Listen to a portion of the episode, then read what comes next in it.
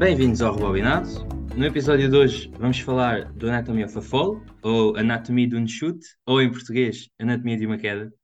Uh, é um courtroom drama thriller francês, metade falado em francês, metade falado em inglês, realizado e escrito por Justine Triet. A história foca-se numa escritora a ser investigada e acusada de ter assassinado o seu marido e a tentar provar a sua inocência.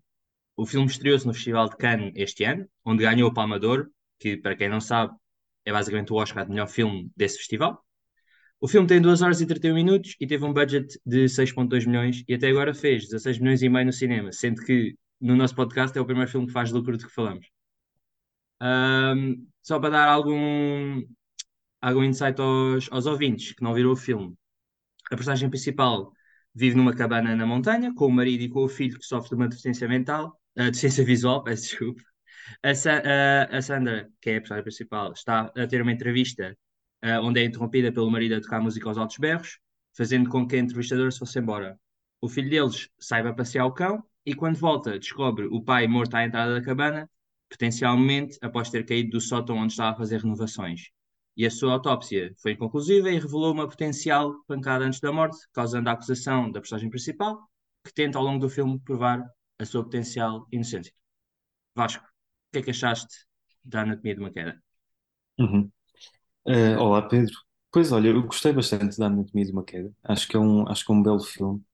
Eh, primeiro com um excelente título, tenho a dizer. Acho que dos últimos filmes que temos falado aqui, acho que ganha tranquilamente o Acho filme com o sim. melhor título.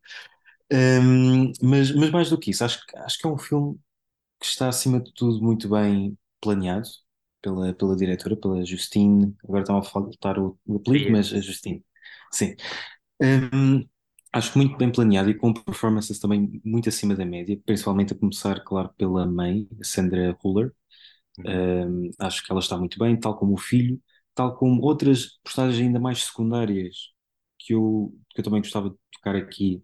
Eh, por exemplo, o advogado da oposição, Yeah, yeah. especificamente, gostei bastante, mas de uma maneira mais genérica, aquilo que para mim é a maior vitória deste filme é a forma como joga, pelo menos da minha perspectiva, com o enigma ou com as dúvidas que o espectador vai tendo desde o início até ao final. Ou seja, eu sinto que comecei logo com aquela tendência que eu acho que todos temos de acontece algo que ninguém sabe muito bem como é que aconteceu e nós próprios, como espectadores, queremos tentar resolvê-lo. E queremos tentar resolvê-lo o mais rapidamente possível, Uhum. eh, pronto, porque existe É um bocado do essa, Poirot, o filme do Poirot.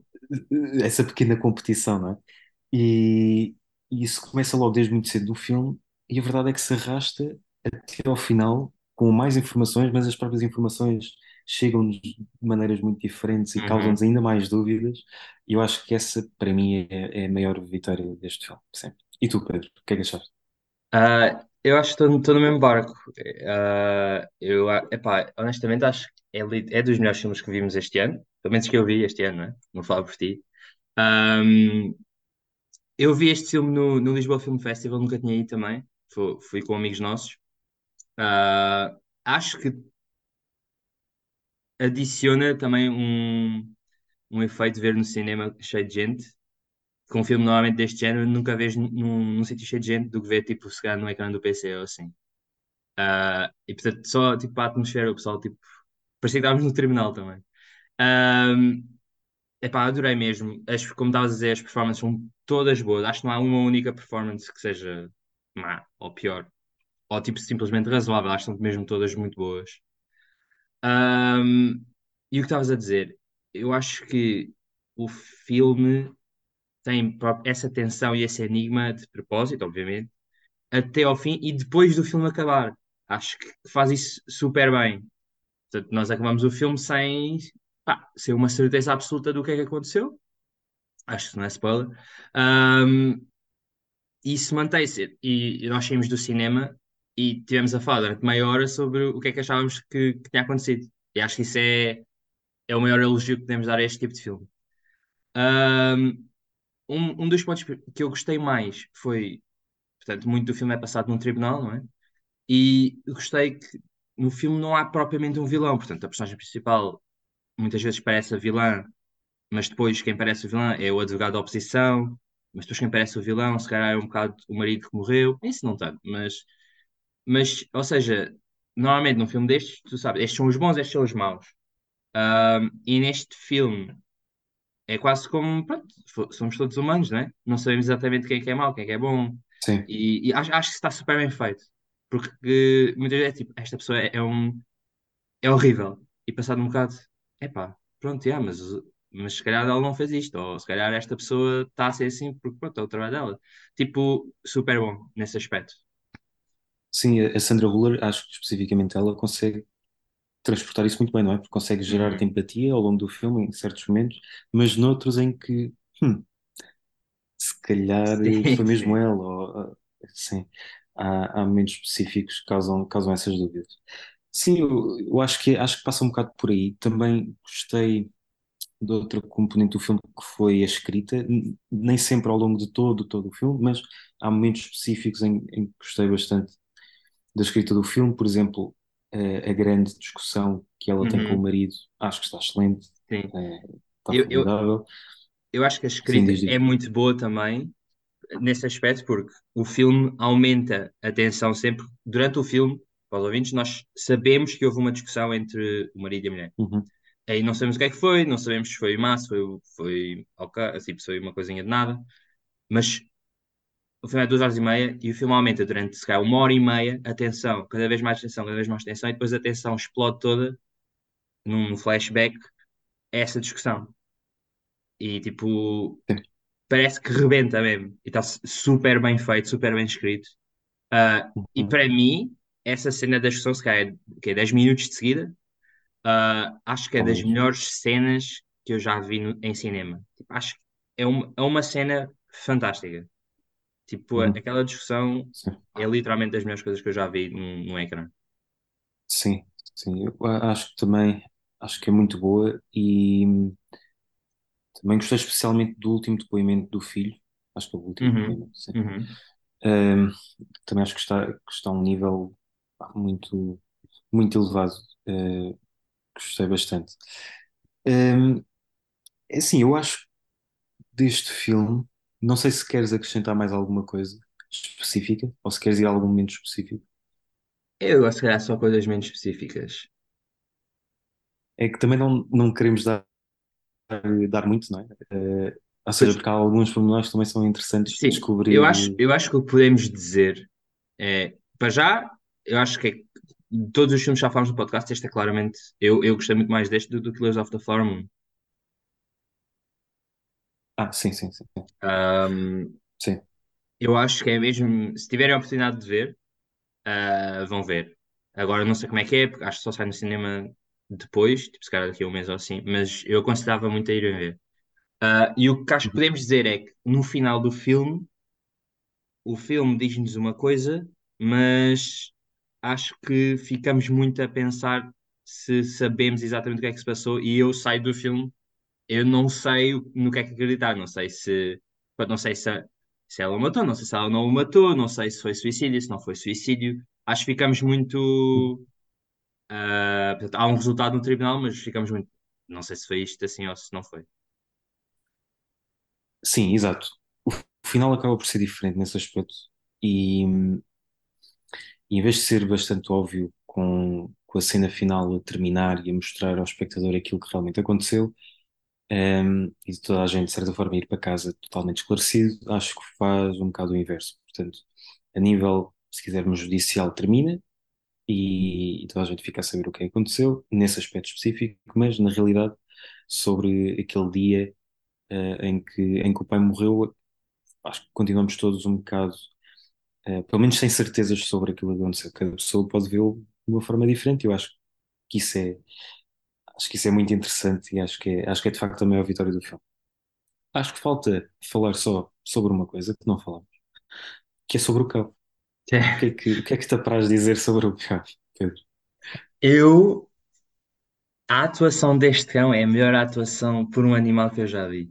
De longe, de longe. Tipo, as cenas que eles metem este cão a fazer.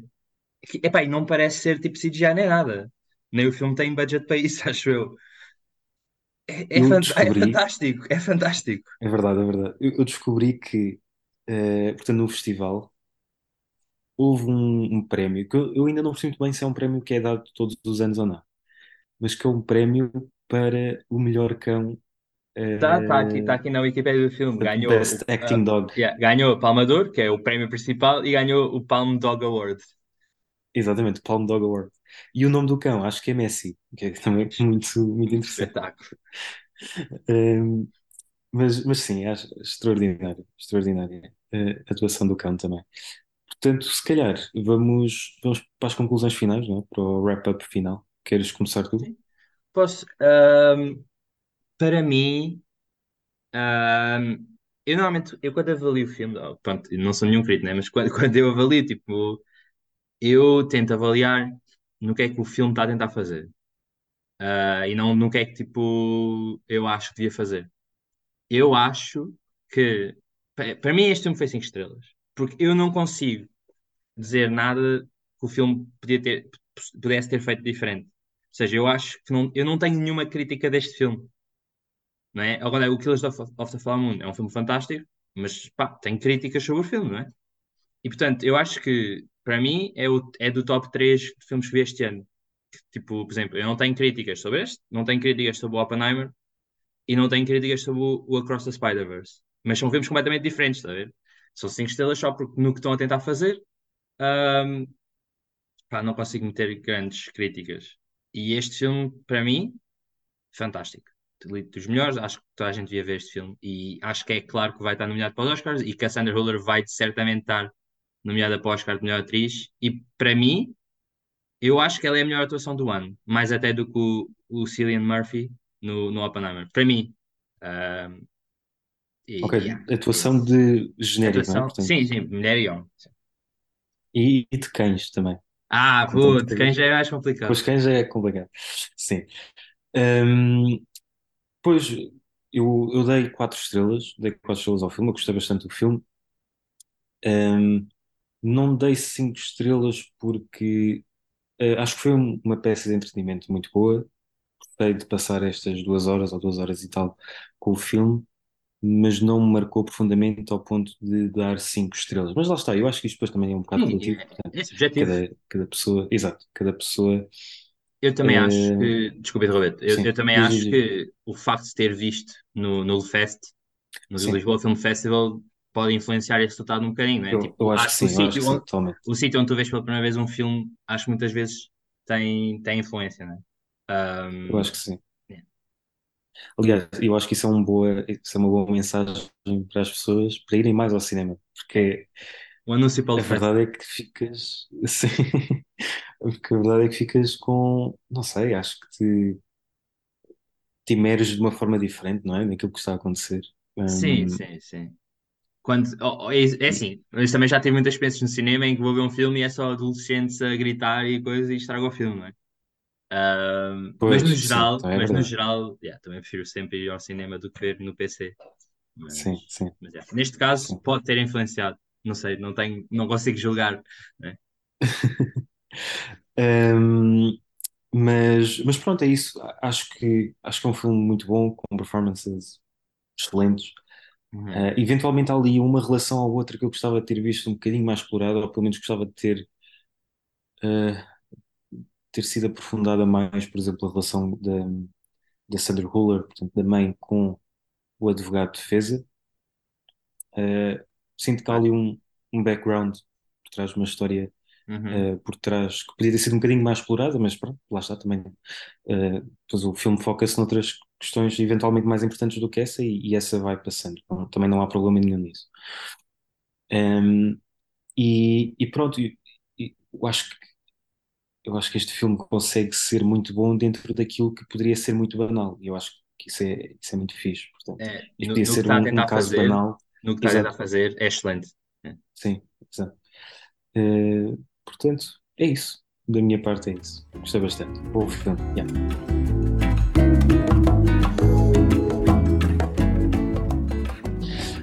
Seguindo, vamos para a nossa trivia desta semana, que confesso que foi um bocado complicada de, de encontrar ou de, ou de criar. Ainda Uhum. pensei eventualmente a fazer aqui uma lista de melhores filmes com cães ou de melhor performances de, de cães, eh, mas não fui para isso. Ainda bem. E eventualmente também ponderei em ir para Courtroom Dramas, de melhores filmes de Courtroom Dramas, mas também era um bocado complicado, tenho a dizer. Acredito que Um, sim. e então fui para algo que eu acho que é ligeiramente mais simples, mas continua a ser de, de grau de dificuldade elevado, diria. tan, tan, Então, tan. eu quero que tu me digas, Pedro, desde 2017, Oh, não. 2017 até este ano, Ok.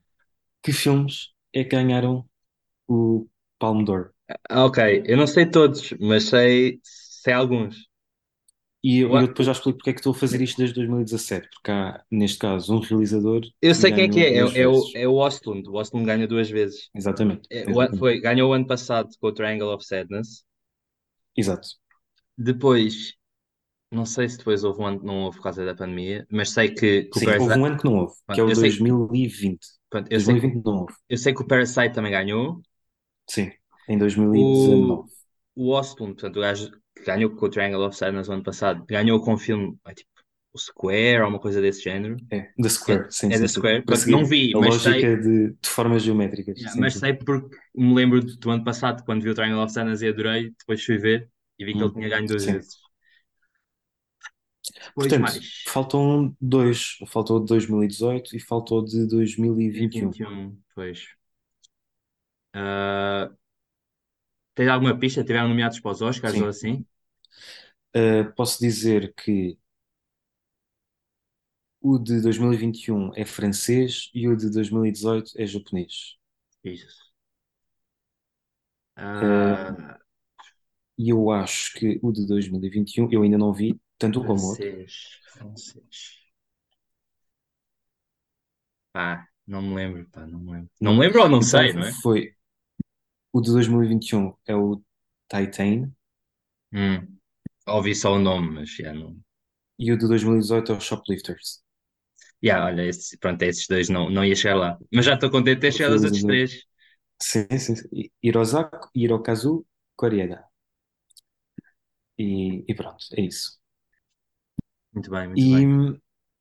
pronto, então, se calhar agora seguimos para a última parte. Uhum. Ah, deixa-me começar eu também, porque eu esta semana, este último segmento não fazemos, é o que é que andámos a ver, ou, ou se temos alguma recomendação.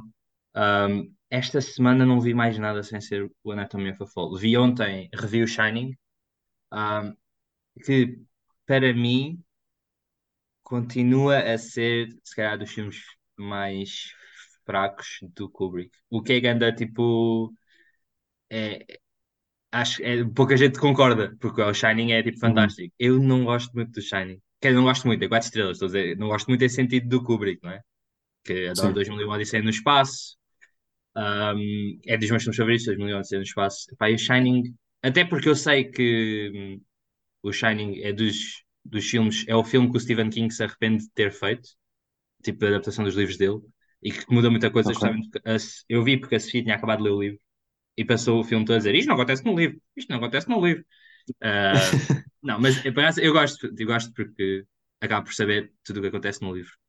Ahm, mas já, pronto, revi o Shining, ah, não é dos meus filmes favoritos. Quatro estrelas, se calhar. Ah, e tu, Vasco? Pois olha, eu esta semana, sinceramente, também não tenho grandes, grandes sugestões para fazer, infelizmente. Eh, acho que, portanto, mesmo a nível literário e assim, não, não há nada de extraordinário. Comecei a fazer um, uma pequena maratona, tenho a admitir, uma pequena maratona de Harry Potter Eu, até oh, ao eu Natal. vi, eu, eu vi no, no teu Eh, letterbox, vi que não meteste lá nenhumas estrelas, mas pronto, eu vou admitir que é porque é sim, dos melhores não, filmes de sempre, não é? É sim, exato, não, exato. Não, é que ah, estes filmes acho que acho que não vale Ah, a pena classificá-los, não é? Porque é não. um spot quentinho no, no coração mais do que, mais do que outra coisa. Sim. Mas, mas sim, acho, acho que esse, na verdade, foi o highlight, obviamente, para além do, do Anatomy of a Fall, Uhum. desta última semana. Portanto, da minha parte, infelizmente, esta semana não terei muitas sugestões. Pode ser que para a semana tenha duas para compensar. espera. Fica arrependado para toda a gente, maratona de Harry Potter. Sim, até o Natal. Yeah. Então, pronto, olha, é o episódio 2, a Anatomy Sim, of a Fall. Para a semana ah, vai ser ah, o The Killer, do David Fincher. Ah, portanto, se quiserem ver antes do próximo podcast, estejam à vontade e nós voltamos para a semana. Sim, voltamos para a semana. Adeus, Pedro. Obrigado.